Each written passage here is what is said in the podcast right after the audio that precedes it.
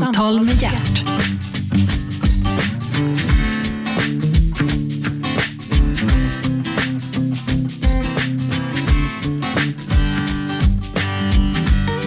God morgon och hjärtligt välkomna till Radio 1. Programmet heter Äntligen. Jag, Gert Fylking och äntligen är han här. Mannen, myten, legenden. Bert Karlsson, välkommen. Tack. Tack, det var fåordigt. Du brukar vara en man Jag ha... Stenmark i början. du. Eh, Bert Karlsson, du är född 1945 den 21 juli va? Ja, nej, juni. Juni, förlåt, i Tidan.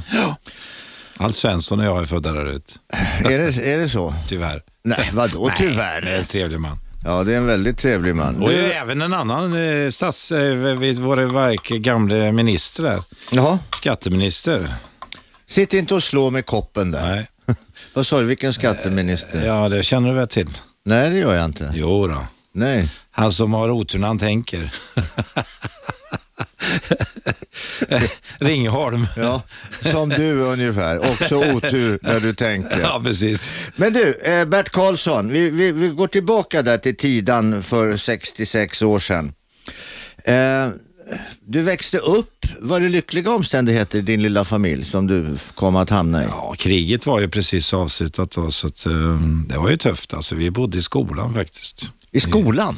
Ja, Lunne skola bodde vi ett tag i ett rum och kök. Familjen alltså? Ja, och eh, ja, det var ju väldigt trevligt där och jag gick i skolan där också. Sen så blev pappa, eh, fick jag ett eh, bättre jobb så han eh, blev ansvarig för vissa delar av elverket i tiden. Jaha. Så vi fick en tjänstebostad där och det var ju stort och det var ju tre, fyra rum och kök och plus eh, garage och plus källare och det fanns ju jättemycket utrymme. Jaha, hade du syskon? Nej, Du var ensam pojk? ja. Ja, du fick lära dig tidigt att ansvar för dig själv? Ja, fast jag var ganska bortskämd egentligen. Det var det? Ja, det var jag. Du är lite född med silversked i mun? Nej, inte så. Vi var väl inget överflöd alltså, men eh, det var inte heller dåligt. Men du, du, bör, du började ju, du, du är ju entreprenör, du, är liksom, du stavas ju nästan entreprenör. Jag började väldigt tidigt. Jag började som tioåring. Du satt och tillverkade lampskärmar? Ja, men det var senare. Jaha, var Först sen. började jag vid sågverket. Jaha. Tog hand om såga bakar i en meters längden. Vad är bakar för något? Det är det som blir över när du gör plank. Ja, ja, Eh, lite trä kvar och lite och bark. ja, ja. Ja, men det är en meters längd för sända- sälja som ved. Jaha. Och där hade jag ett gäng ungar som jag då engagerade. Så, så eh, var jag äldst, jag var 12 år och såg, fick såga.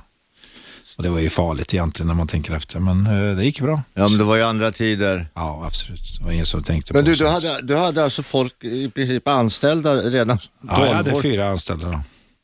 Sen så drog jag igång en ishockeyklubb som heter Lunne IF och där hade jag väl 70 man som jobbade. Vi byggde upp ishockeyrink, eh, utrustning, allting, omklädningsrum, rubbet. Men vad fan, var kom det här sig ifrån? Att Ja, du... det var min morfar faktiskt var sån. Han, han var ju fotbollsspelare i landslaget. Jaha. Han spelade i IFK Göteborg. Han var anställd av ASEA och sen sålde han fisk. Jaha. Så det är därifrån faktiskt det kommer, eh, som jag kan se det. Och eh, sen hade jag en morbror också som blev väldigt duktig. Som började under små omständigheter, byggde upp Hemköp. Jaha. Men, men, så att det, det, du fick god hjälp av morfar? Eller? Nej, han dog ju så jag träffade aldrig honom. Men eh, det fanns väl i generna. Det var genetiskt? Ja, det var säkert. Men sen så kom det lite större, större saker. Du, du hade helt plötsligt en livsmedelsbutik. Ja, men det började innan det. Innan dess så spelade jag fotboll och blev värvad till Skövde av Uno Sandberg. Fick ett jobb i Skövde, jobbade i tre månader och gjorde militärtjänsten. Efter militärtjänsten så hade jag inget jobb, för jag ville inte tillbaka till det här. Och eh, fick bli erbjuden ett annat fotbollslag och där fick jag jobb på en fabrik eh, på kontoret där i Törebo. då. För att Som tillverkar- spela fotboll alltså? Ja, så spela, som, eh, som tillverkar armaturer. Och där vi jobbade i tre månader så fick jag sparken. Varför det? Jo, för jag och verkmästaren började experimentera med att man skulle, att man skulle producera på ett annat sätt. Jaha. Vi var helt enkelt för tidiga. För tio år senare så införde man det. Jaha, det var någon löpande band? nu, Nej, man stod och eh, tryckte skärmar i aluminium för hand, alltså mot formar. Ja. Det tog ju stryk. Alla ryggar stod, tog ju stryk. Vi, vi, vi höll på med en maskin istället för att trycka.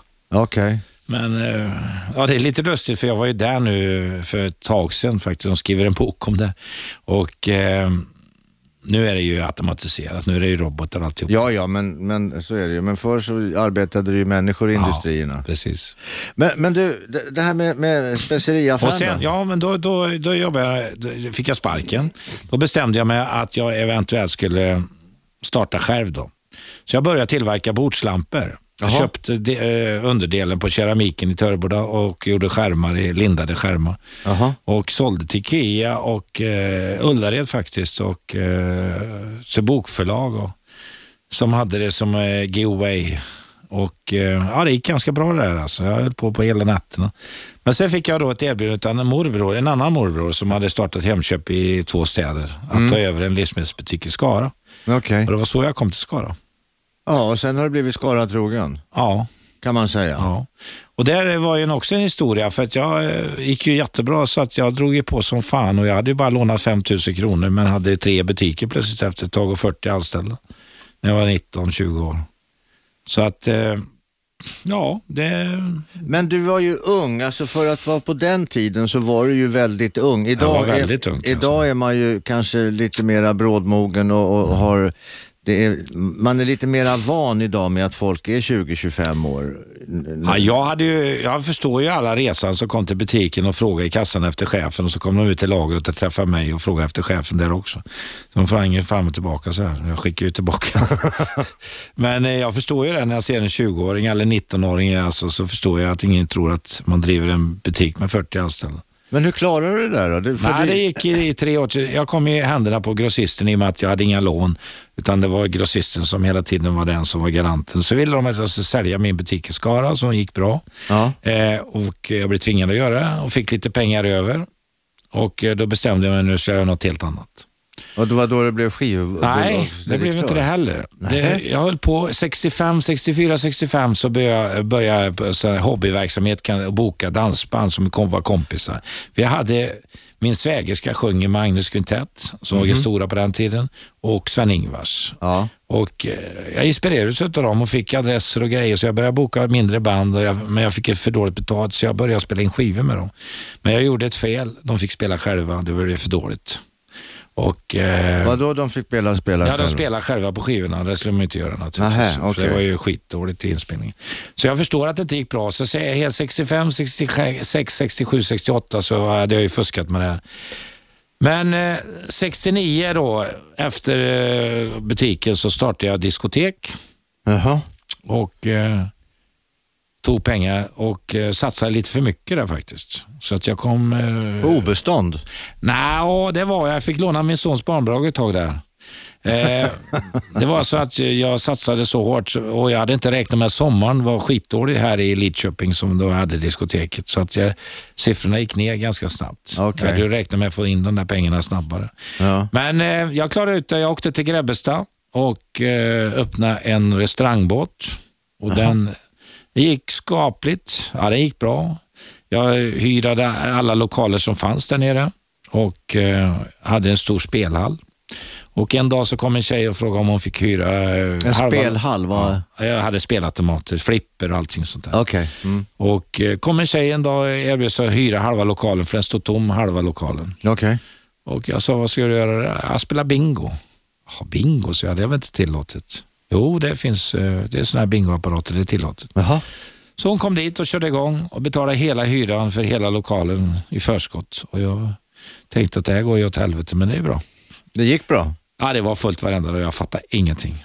Nej. Så då tog jag alla pengar jag tjänade på den sommaren, åkte hem och öppnade bingosalonger överallt i Skaraborgs län. Jaha. Och eh, på två år så gjorde jag 30 miljoner i vinst. Åh herregud. Ja. Det är mycket pengar då. Det, nej, det är jag omräknat. Eh, Omräknat Ja. i dag, i dags... Det var 4-5 miljoner jag gjorde. Ja, ja, men det var inte fyrska. Nej, det var fantastiskt. Alltså gått ifrån eh, att få leva på sons barnbidrag till få de här pengarna. och det var då jag bestämde mig 72 att starta skivbolaget Marianne. Okej. Ja. Men du, 72, då hade du hunnit med och, och du sa att du levde på din sons eh, barnbidrag. Eh, men då hade du ju hunnit med att gifta dig och, och, ja, det gjorde jag skaffa, 67. ba- och skaffa barn. Ja, Ja, hur många barn har du? två. Ja, bra. Så att, eh, sen har jag varit gift med samma fru för jag vågar fan inte skilja mig. För vi ser ju hur det går för de som skiljer sig. Kärringarna blir förbannade och sätter dit dem. Hela skandalen i Göteborg bygger på en kärring som var förbannad. Vilken skandal? Ja, den här mutskandalen. Vilken mutskandal? Som Janne Josefsson hade. Hela Göteborg snart åtalad. Det börjar med en förnärmad eh, fru. Ja, Som det som, som säger, i Frankrike när det begås brott Ja. så säger de så här, cherchez la femme, Ja, det betyder... sök kvinnan. Man det är sant. började där, Ja, men- det är sant alltså. Det är flera sådana exempel faktiskt. Bo Dockered har ju råkat ut för samma grej. Ja. För att komma åt han så använder jag hans före detta fru. Ringer det här någonstans? Det, det är säkert min telefon. Det är din telefon. Bert Karlsson är världsberömd för att inte stänga... Hallå? Det ringer om en uh, timme. Jag sitter i TV, radiosändning här med Gert Fylking och det är jävligt viktigt. Vem var det? Det vet Ingen du. aning. Ingen aning. Men Bert, du har alltid mobilen på. Ja. Jämt. kan missa någonting annars. Ja, ser. Men jag vet och det, det, Men mo- mobil betyder att man ska vara tillgänglig, inte ha en jävla mobil i fickan som är avstängd. Nej, nej, nej, Gert nej. lär dig det. Ja, Det är ja. alldeles för många kändisar som har biltelefoner men aldrig svarar. Ja, ja, det är väl bra. Ja. Ja, nej, men du svarar jämt och du är ett föredöme därvidlag, Bert. Det, det är bra. Jag är sponsrad Alltid. också, du vet, utav Telekom. Ja, ja, det tror jag säkert. Men du, hur långt hade vi kommit? Du var gift, du gifte dig, har två barn, hade tjänat 5 miljoner kronor i dagens värde, penningvärde omräknat 30 miljoner kronor och du har... 72, då startade jag skivbolaget. Marianne. 72. Ja. Varför Marianne? Ja, det var en tillfällighet bara för att jag hade haft då diskoteket i Lidköping några år. Och eh, där fick jag byta namn hela tiden för jag fick ju inga tillstånd så jag körde det som klubb. Så ibland heter det Klubb Marianne och Klubb Alexander och Klubb Britt-Marie och allt möjligt. Varför fick du inga tillstånd? Nej, för det var en dum stadsarkitekt där som jävlades med mig hela tiden, en engelsman. Jaha. Och, eh, men däremot så hade jag anställt polismästarens dotter. Så att Ja. han lärde mig knepen. If you can't beat them, join them. ja, precis. Det är så det får göra. Så gjorde Persson alltid med sig alla som var motståndare till han. Och Ja. såg han till att de kom eh, På rätt sida. Ja, precis. men det är väl ingen dum idé. Nej. Nej, för fan. Det är smart. Eh, du lyssnar på Radio 1 och det är vi väldigt glada för naturligtvis. Programmet heter Äntligen och äntligen är alltså Bert Karlsson, mannen, myten, legenden här. Ja, helt plötsligt så är Bert Karlsson ganska ung, väldigt rik och startar skivbolaget Marianne och hittar en liten grupp som heter Vikingarna. Vi är strax tillbaka. Äntligen! Samtal med hjärt.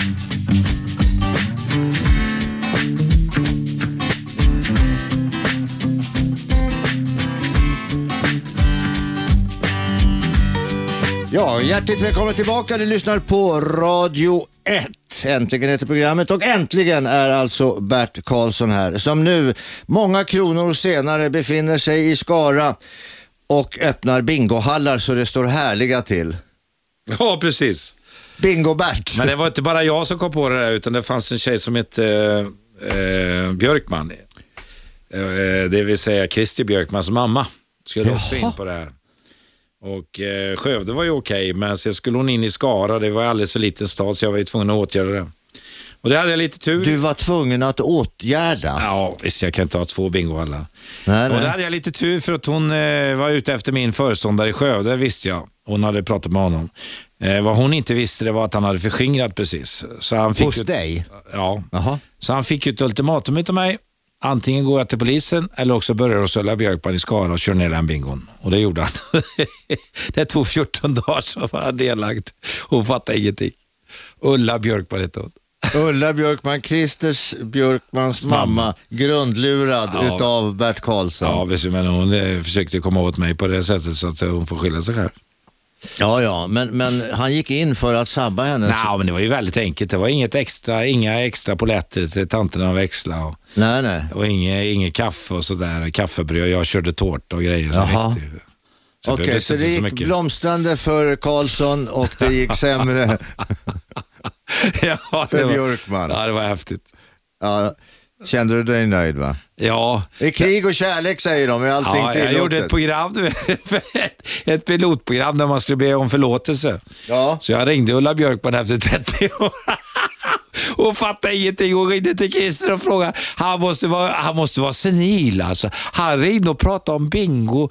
Det som hände för 40 år sedan. Ja. Eh, Vad är detta? Hon fattar ingenting. Nej. Nej, men du, eh, har du dåligt samvete för det där?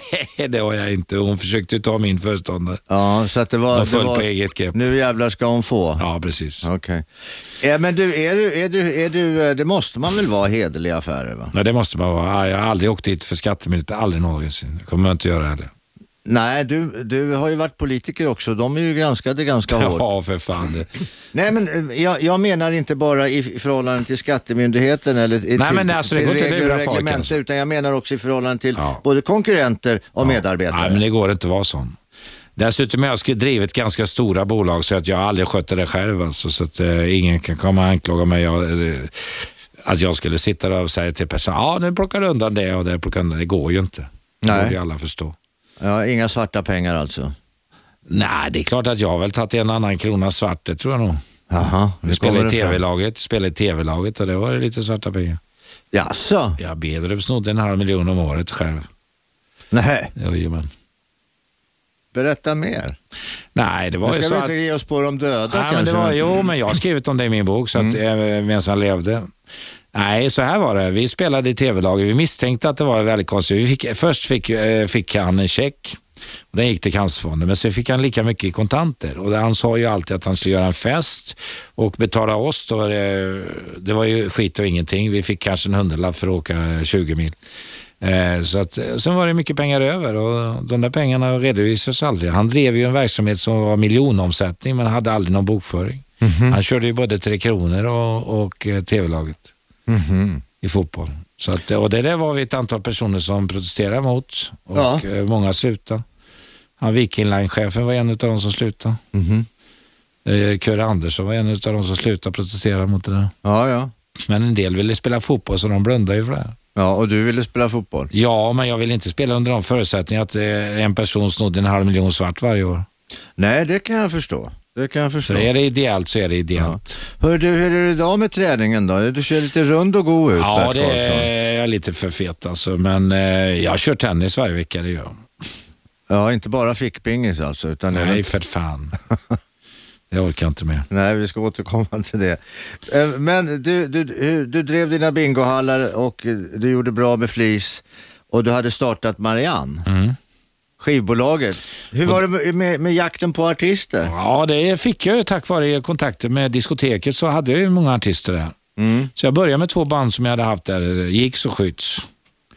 Och sen- Skydds och, då, och Gigs, de har vi Ja. hört talas om. Och de fick ju stora hits direkt. Hallå det gamla indianer, ja, ja, ja. jag sålde 100 000 per skiva då utav de där banden. Ja. Sen kom Vikingarna som nummer tre, men där var det ju stopp på Svensktoppen för ingen jävel vill testa dem på Svensktoppen. Varför det?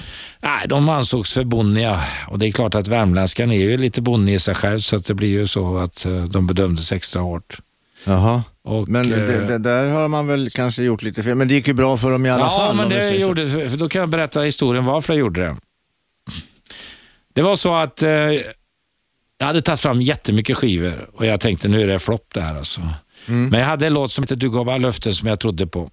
Och eh, de hade varit med i radion och gjort det här medan jag var på semester. Plötsligt så hade det börjat röra på sig. Mm. Och Då tänkte jag, herregud, nu måste jag se till att de kommer upp bland de eh, tio på försäljningslistan för då får jag testa valfri låt.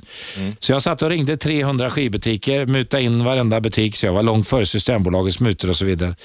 Så att jag lyckades få upp dem på åttonde plats och eh, fick vä- välja fritt låten på Svensktoppen och det blev Du går bara luften. Och den gick upp och blev årets låt. Och sen sålde jag 12 miljoner skivor efter det. Med Vikingarna? Ja. Åh herregud. Det är mest sålda i Sverige genom tiden. Det är väldigt mycket det. Ja. Carola har ju sålt den mest enskilda skivan i en miljon. Vilken är det? Det är Främling. En miljon? Mm. Ja, men nu säljer man inte så mycket skivor längre. Nej. Det heter ju inte ens skivor. La, jo, Lasse Stefans säljer fortfarande 80 000, så det är bra. Ja. Jag har ju ett antal sådana band jag jobbar med. Vet du och- vilken som var min första skiva som jag fick? Det var en stenkaka som Oj. jag fick i, i födelsedagspresent när jag fyllde tio år. Och vem var det? Och det var- Ulla Billqvist. Nej, det var det verkligen inte. Det var, eh, det var Satchmo. Oj, oj. Som spe- och eh, det var den här eh, Wonderful Words. Nej, det, nej, nej, den kom långt senare. Ja. Det var... Eh, Från, från Men du vet, många av de där låtarna som fanns på den tiden gick ju, gick ju i repris sen eh, i andra versioner. Ja. Så du kan titta på Rock around the clock, det fanns ju redan på 40-talet. I en helt annan version. Man skrev ju om text och alltihopa. Ja, för det var ju, det var ju rockens eh, Ja. Det var den första kan man säga. grundbult det på Ja, något och sätt. den va? var alltså- 56 eller när? Det var en cover. 54. Jaså? Jajamän. Jaha. Du är inte Titta. med riktigt i nej, jag, nej, men jag är inte med riktigt. Jag ber om ursäkt. Det nu ringer i Berts telefon Ja, igen. men eh, jag får meddela att jag får ringa senare. Ja, gör det. Vem var det? Det var vet du fan. det vet du visst, det, det vill du inte säga. Jo, det var min dotter förut, men nu vet jag inte vem det var. Absolut, absolut. Det är roligt det där att Bert Karlsson alltid kan bli nådd och det är bra, det ska man bli. Det tycker jag att all, fler skulle vara. Framförallt människor som man vill ha tag på, politiker och annat, oj, oj. annat patrask. Men du, Men jag sitter i sändning. Ring inte då. Ring om en timma. ja, Ja. det är roligt nästan jämt. Hur långt hade vi kommit i antologin här över Bert Karlssons le- levande Vi hade kommit till Marianne- att Vikingarna hade fått en hit. Och, just det, de hade fått en hit och Nu Mari- ska jag in på det. Jag hade, Marianne var på gång. ja, som och jag hade en skivbolag. mentor som hette Stickan Andersson vid den här tidpunkten kan man säga. Så den Stickan var det- Andersson, ja det vet vi ju, det är den stora, riktigt stora kanonen. Ja, absolut. Alltså, han eh, var ju min förebild då, så att jag jobbade mycket med hans förlag. då. Förlagen var ju de som var nyckeln till allting, för det var de som bestämde vem som skulle få göra de första svenska versionerna utav utländska hit. Okej. Så jag lärde mig snabbt att förlag måste jag se till att hålla mig väl med. Stickan var det första, så jag fick göra ABBA-låtarna väldigt tidigt. Okej. Jag hade ABBA på min etikett i två år också. Jaså? Ja, 88 till 90. Stickan var så trött då, 88-90, så han leasade ut hela företaget till mig. Så jag gav ut alla de där skivorna. han hade. Och det gick ju bra. ABBA gick ju också det var bra. Så där det var på kassett då. Det var först när CDn kom eh, två år senare. Mhm. 91 någonting. Men vilket var, det, det stora breaket måste ju ändå ha varit Vikingarna. Det, det Ja, Vikingarna blev ju det riktigt stora breaket. Sen kom ju då eh, Melodifestivalen snabbt. Jag började med en artist som heter Paul Pelliat, misslyckades. Eh, Ja. Gjorde en skiva, sålde 250 000 ändå. Ja. Fast det var stort motstånd. Eh, 78 fick jag min första Melodifestival eh, etta. Vi blev delade eh, första plats med Björn Skifs. Men sen i extra omröstningen så förlorade vi. Men eh, 79 fick jag inte med någonting igen och det var ju då jag tänkte att nu måste jag lära känna juryn bättre. Okej. Du, Bert Karlsson, vi är strax tillbaka. Det ska bli intressant att höra när Bert Karlsson säger jag måste lära känna juryn lite bättre. Bert är fantastisk. Han har sina knep, han har sina vägar. Men det har ju gått jävligt bra. Vi är strax tillbaka. Äntligen! Samtal med hjärt.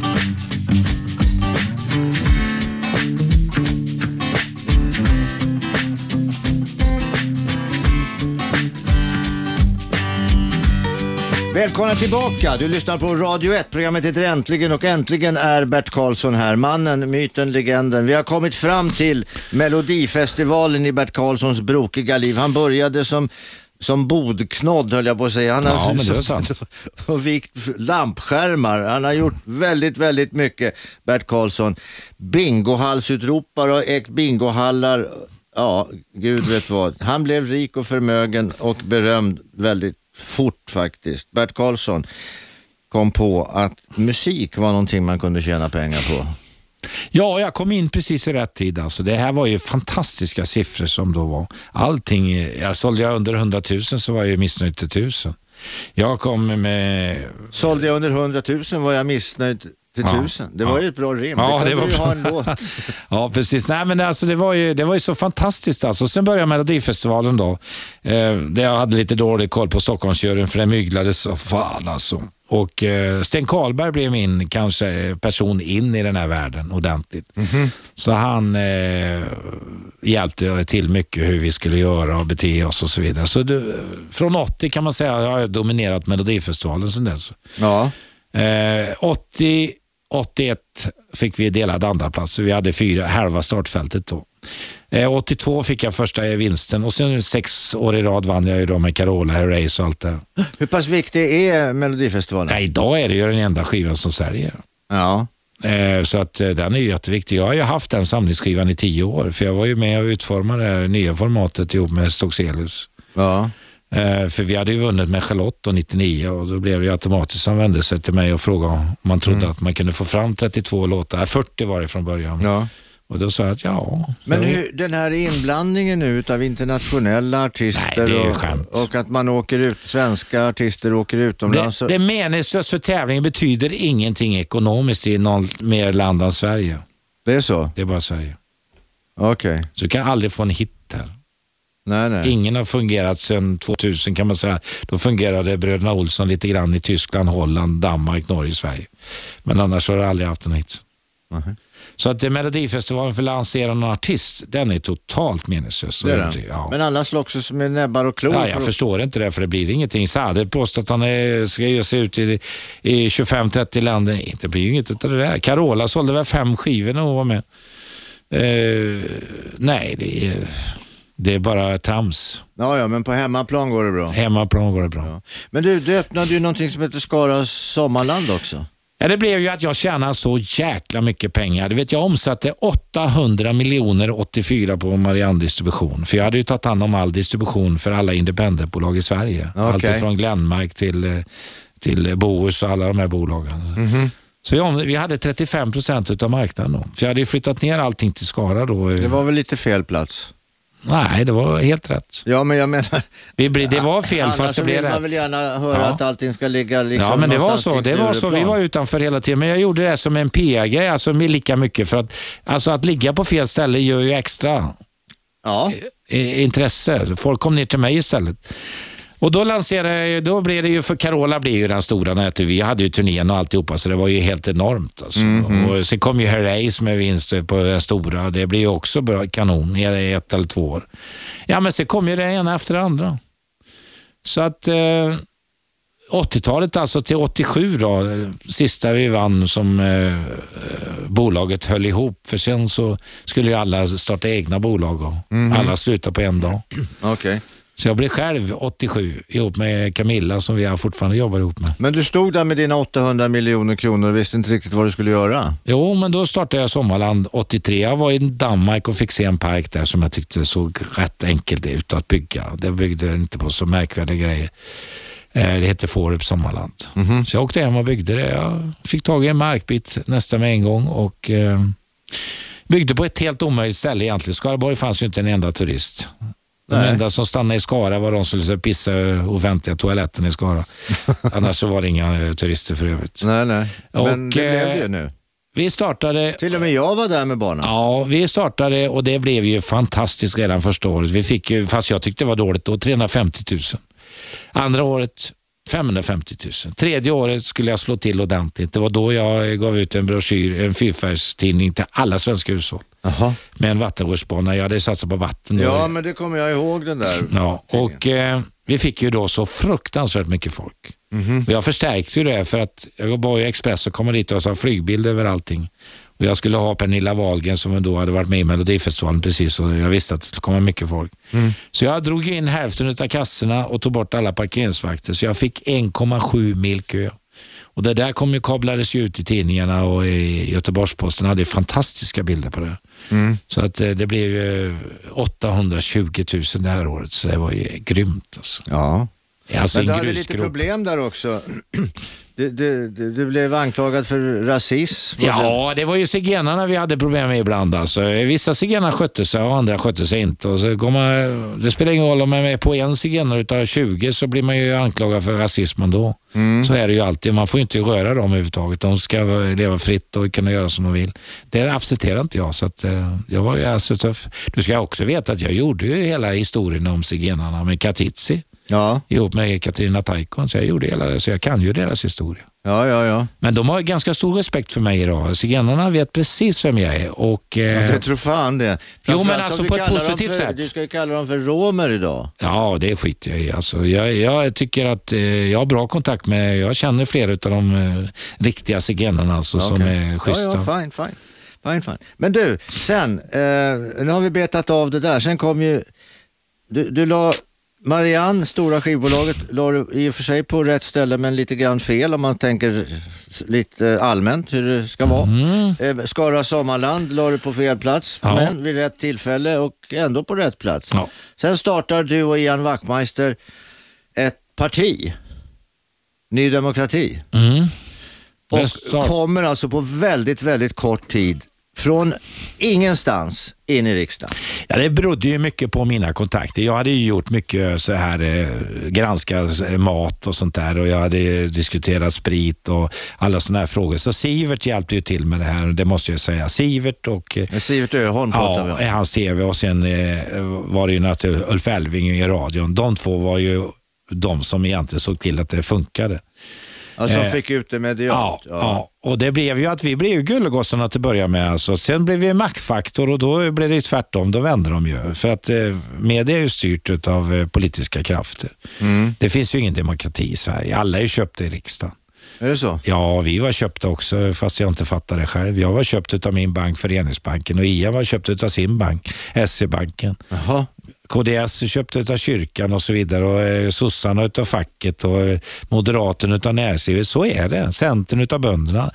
Man måste tillfredsställa de här Och grupperna. Folkpartiet då, utav folket? Ja, det är ju lite blandat. Frireligiösa och företagare lite blandat. Alltså, eh, så att eh, du har intressegrupper som du måste tillfredsställa helt enkelt. Det är inte så att de har betalt alltså, men då, du ser Göran Hägglund som jag tycker är alldeles utmärkt person alltså, att leda partiet. Det är fel möjligt. Byt partiet istället för Göran Hägglund.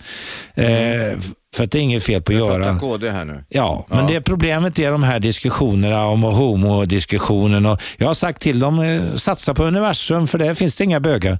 Den är ändlös. ja. så, så att, Du, det där var jag på Alf Svensson om för länge, länge sedan. ja, På den tiden jag var lite mer aktiv i partiet Ja. sa det. Du, den här homofrågan. Ja, jag Ta inte. inte i den med tång. nej, jag fattar inte om de håller på med det. Vad fan, det bryr dig inte om för folk knullar.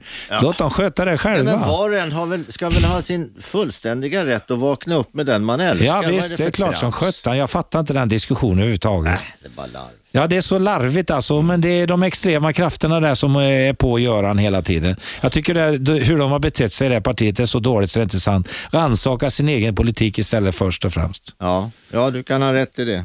Men de lyssnar ju aldrig på vad du och jag säger. Nej, nej, nej. nej. Birro försökte ju gå in där och också göra en insats, men det gick ju inte det heller. Han anmälde sitt intresse som Ja, partiledare. Ja, det var ju idiotiskt i och för sig. Alltså, eh, lite så eh, fick han lite eh, för stor eh, tro på sig själv där att han kunde göra vad som helst. Och det är lätt att få. Det är inte lätt. Men eh, hur är det med Bert Karlsson då? Har inte Bert Karlsson fått lite för stort huvud också? Absolut, ibland har man säkert fått det många gånger. Och det får man akta sig för. Jag brukar jämföra med myggan som simmar ryggsim i Göta kanal med ståfräs och ropar öppna portarna.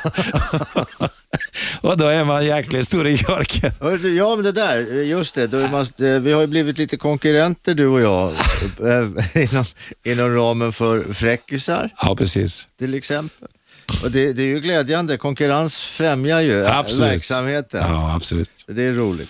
Du, eh, sen, har du ju, sen fick du ju prostatacancer Ja, på senare år. Eh, ett, ett hårt öde. Eh, det är lite märkligt det där. Prostatacancer är Sveriges vanligaste cancerform, drabbar bara män och alla män.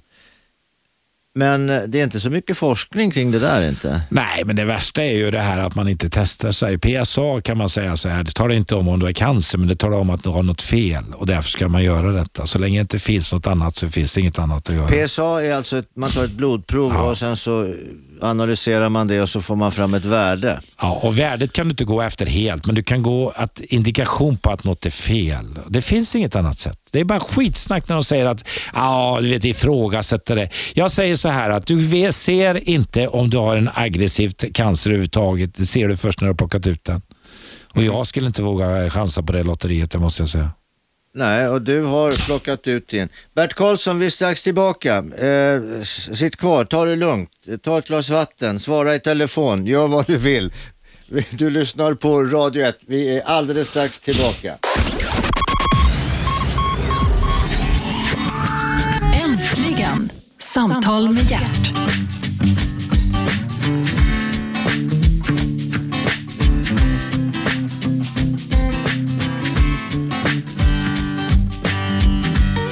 Välkomna tillbaka. Du lyssnar på Radio 1 och du är naturligtvis väldigt glada över. Du vet att du kan lyssna på det naturligtvis här i Stockholm på 101,9. Du kan lyssna på det på webben, radio och sen etta, radio1.se eller som du som är modern och har en sån telefon, en app. Radio 1. Bert Karlsson min vän, eh, du vi kom som hastigast in på din prostatacancer. Mm. Eh, du är av den åsikten att alla män ska eh, testa sig, man ska ta det så kallade PSA-provet. Absolut, absolut. Därför att det ger en indikation på någonting. Inte att man har prostatacancer nödvändigtvis, men att det är någonting som är fel. Och sen ska man utifrån det gå vidare. Och cancer, prostatacancer den kan ju vara av antingen en aggressiv sort eller utav en, vi kan inte kalla det för positiv sort, men en, en inte så farlig. Nej, den snälla sorten är ju det som gör att läkarna då tvekar. För att du kan leva med den snälla sorten. Men jag menar, det är ju en gissning bara om det är en snäll sort eller ej. Ja. Alltså det är ju det som är det hemska när man har pratat i de termerna. Och därför så dröjer man ofta med eh, operationer. Värdena går upp och går upp och går upp. Ah, det är ingen fara, säger de. Jag har ju ett känt, flera kända fall nu som eh, har gått för långt i stort sett. Okej. Och eh, det är så tråkigt för jag sa till dem tidigt, testa, testa, operera och kolla ordentligt. Nej, Ja, men du, den där operationen, den är ju inte heller att leka med. jo, den är väldigt enkel. tar en dag idag med robot. Jo, men du hamnar ju tråkigt till där. Det kan ju gå så illa att du blir impotent. Ja, det kan att, bli impotent, men det finns gips alltså idag. Så att, eh, det, Det lilla det, bråpiller. ja, men blåpiller tror jag hjälper inte. Utan det är gipset som hjälper alltså. Då står han ju så länge du vill. Vadå gips? Ja, du är gipsad. ja, men alltså vi kan skratta åt det, men jag säger Men att det, vadå det får... gips? Förklara, jag känner inte till gips. Nej, gips och gipsan så han står. Jaha. Men alltså det, grejen är ju så här att livet måste väl vara viktigare än erektion. Har du inte knullat vid 55 års ålder ordentligt då kan du ju strunta i resten också. Ja, ja. Men du, eh, och sen så kan man då hamna på blöjor också tyvärr. Åtminstone- Nej, det, det, inkontinens kan du avhjälpa hur enkelt som helst. Jaha. Det finns i Östra sjukhuset en tryckkammare. Det tar 30 behandlingar så är det borta. Jag har hjälpt så jäkla många med det. Vadå en tryckkammare? En tryckkammare går in i. Och Det här talar man inte om för att det kostar pengar då naturligtvis för respektive landsting att skicka dem dit. Ja, ja, ja. Östra sjukhuset i Göteborg gör detta och det Så det kan man bota inkontinens med, Helt alltså generell Ja, inkontinens? absolut. Män, kvinnor ja. spelar ja, ingen Ja, roll? visst. Det är kanon. Jaha. Alltså jag har skickat så många dit och de har blivit bra. Jag hade en företagsledare eh, ganska högt upp som ringde och viskade till mig Ja. och sa att han hade, jag hade hört talas om att jag visste vad man gör. Ja, så jag, det, det stämmer. Så jag, Kan du och- kräva av din landsting att du, Ja, blir, skick, att du blir skickad Ja. dit? Till Östra sjukhus? Nej, i Göteborg. Det var ju intressant. Ja. Det hade jag ingen aning om. Nej, det har inte folk och det vill man inte berätta för det kostar ju pengar för det respektive landstinget. De vill ju inte lägga ut någonting. De skiter ju i att folk dör och har besvär och så vidare. Du har ju likadant Ja, men det är en jävla förändring utav livskvaliteten Ja, om det du klart slipper det. gå på blöjor. Självklart.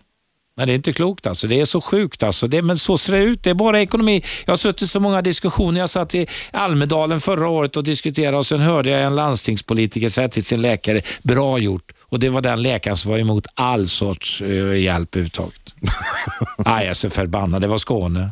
Ja, ja. Ja, det är så, man blir så be- beklämd helt enkelt. Det är likadant ett annat prov som du alltid ska ta. Och jag vet inte om du har gjort det. Avföringsprov. Vet du inte vad det är ens en gång? Jo, det vet jag vad det är. Ja, det är viktigt för det är tarmcancer. Okej. Och, det, och det ser du inte förrän, du ser inte med blotta ögat förrän det är för sent. Då har det gått upp i levern. Jo, Fraser dog i det precis nu. Ja, jag vet. Jo, men alltså, och den här tjejen på CHR gör en stor insats. Hon Vimmeltjejen fick ju det när hon var 36 år. Ja, vad Och- heter hon? Eh, eh, Ja, den färgade tjejen. Ja, jättetrevlig. Ja, hon, hon verkligen propagerar och visar att även tjejer drabbas av detta. Ja, I ganska tidig ålder. Alla ska ta avföringsprov. Då ser du detta. Lotta det, Gray heter Ja, visst det. Och det värsta är att det fanns ett prov som du kunde göra själv hemma. Väldigt enkelt. Men eh, det gick i konkurs för apoteken lanserade det aldrig. Mhm. Da, GAMP heter det. GAMP.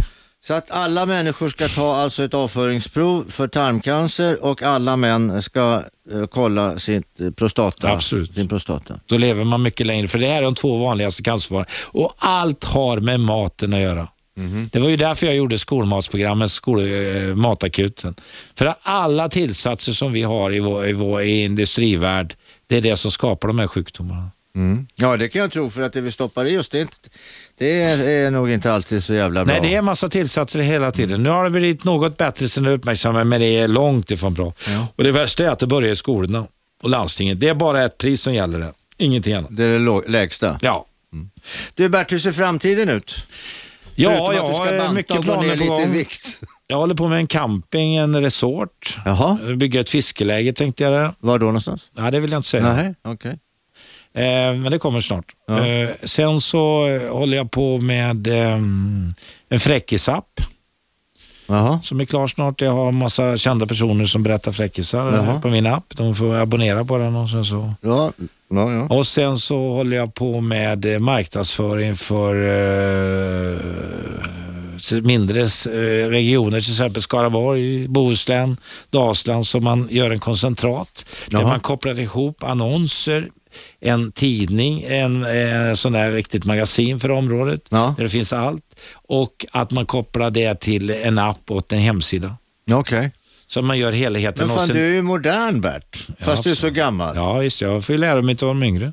men du har en gammal stenålders mobiltelefon själv. Nej, det har jag inte egentligen. Jag har den senaste, men den jävla är på lagning för de fungerar ju aldrig och så ringer jag alltid fel vartannat samtal. Ja, men du, när är det dags att pensionera sig då? Nej, men det går inte. Då ska jag nog förmodligen dö. Jag såg eh, en rapport nu att man dör mycket snabbare om man pensionerar sig. Ja. Det går inte. Men du, jag... det här med att leva länge. Sen jobbar jag ju. Jag har ju två jobb. Jag jobbar ju på Warner Music med musik. Ja, Melodifestivalen eh, presenteras ju idag så jag ser om jag har jobbet kvar. ja, Eh, to Entertain, ja. ett företag som min Ja. dotter jobbar på. Jag är till och med delägare i det här företaget. Okej. Och eh, det är Sveriges största nöjesbolag, omsätter en miljard. Ja, bara en sån sak. Ja. Så att, där eh, där sitter jag och letar artister och så vidare. Och sen den här Rockabillyfestivalen som jag startade då i juni månad på travet ihop med Sommarland. Och det är, där vi ska göra den största festivalen i den genren där man kan komma dit och campa och bo där och leka och s- lyssna på hela Sveriges rockabillyartister. Men du, den, den största floppen. Ja, det är ju många man gör. Man måste våga göra fel. Alltså, gör man inte fel. Jag kan säga att det största felet i turistnäringen någonsin, det är väl eh, i Värmland, Branäs. Och där fick man ju löpa gatlopp i kommunledningen. Eh, man skrev en bok, Rövarna på berget och allt möjligt. Idag är det hela centrum för hela, eh, hela skidåkningen i Värmland. Mm. Men det är inte säkert att jag lyckas första eller andra år, eller tredje året. Men Nej, jag har nej. gjort sådana här floppar, alltså två stycken. Ja, ja. Men så har du ju, vad heter det, Billingen där uppe. Ja, det är samma sak. Eh, Han, finansministern han flyttade ifrån Skövde bara för att han fick bygga där uppe. Ja, Uno X Sandberg. ja. Jag spelade ju fotboll för han en gång i tiden. Ja, ja. Din största framgång? det är ju så många eh, grejer som är svårt att... Den största... Det är ju, alltså när jag fick göra mina tv-program som jag hade idéer redan 92, där, Fame Factory och allt det där. Ja. Eh, självklart skivbolaget och självklart alltså när man startade, men det var Ians förtjänst väldigt mycket där på partiet för han var en duktig byggare. Så att, eh, nej det var, eh, skivbolaget går ju inte att komma ifrån. Jag startade det största svenska skivbolaget i Sveriges historia. Så att det, det är independentbolag. Jag har ju alla rekord, försäljningsrekord, allt utom utlandet. Jag hade stickan. ja. Du, Bert Karlsson, lycka till med det du har framför dig och tack för allt du har gjort får jag väl säga. Eh, och, Det borde vara Skara som tackar mig istället. Ja, men nu gör jag det eftersom Skara inte hör av sig. Ja, precis. Så får jag göra det. Ja. Du har gjort mycket roligt, du har gjort mycket tok, du har gjort vissa saker som jag inte gillar, men jag älskar De dig. kan vi säkert diskutera. du. Jag älskar dig, Bert Karlsson. Du är ett föredöme på många sätt. Tack för att du kom och förgyllde denna morgon. Tack för att ni lyssnar på Radio 1. Nu stänger ni på intet sätt av er radioapparat därför att om ett litet ögonblick efter nyheterna då vet ni, då kommer Robert Aschberg. Honom kan ni också ringa in. Det är 0200 11 12 13. Vi är strax, vi är inte alls strax tillbaka. Vi är tillbaka imorgon. 101,9 Radio 1. Sveriges nya pratradio.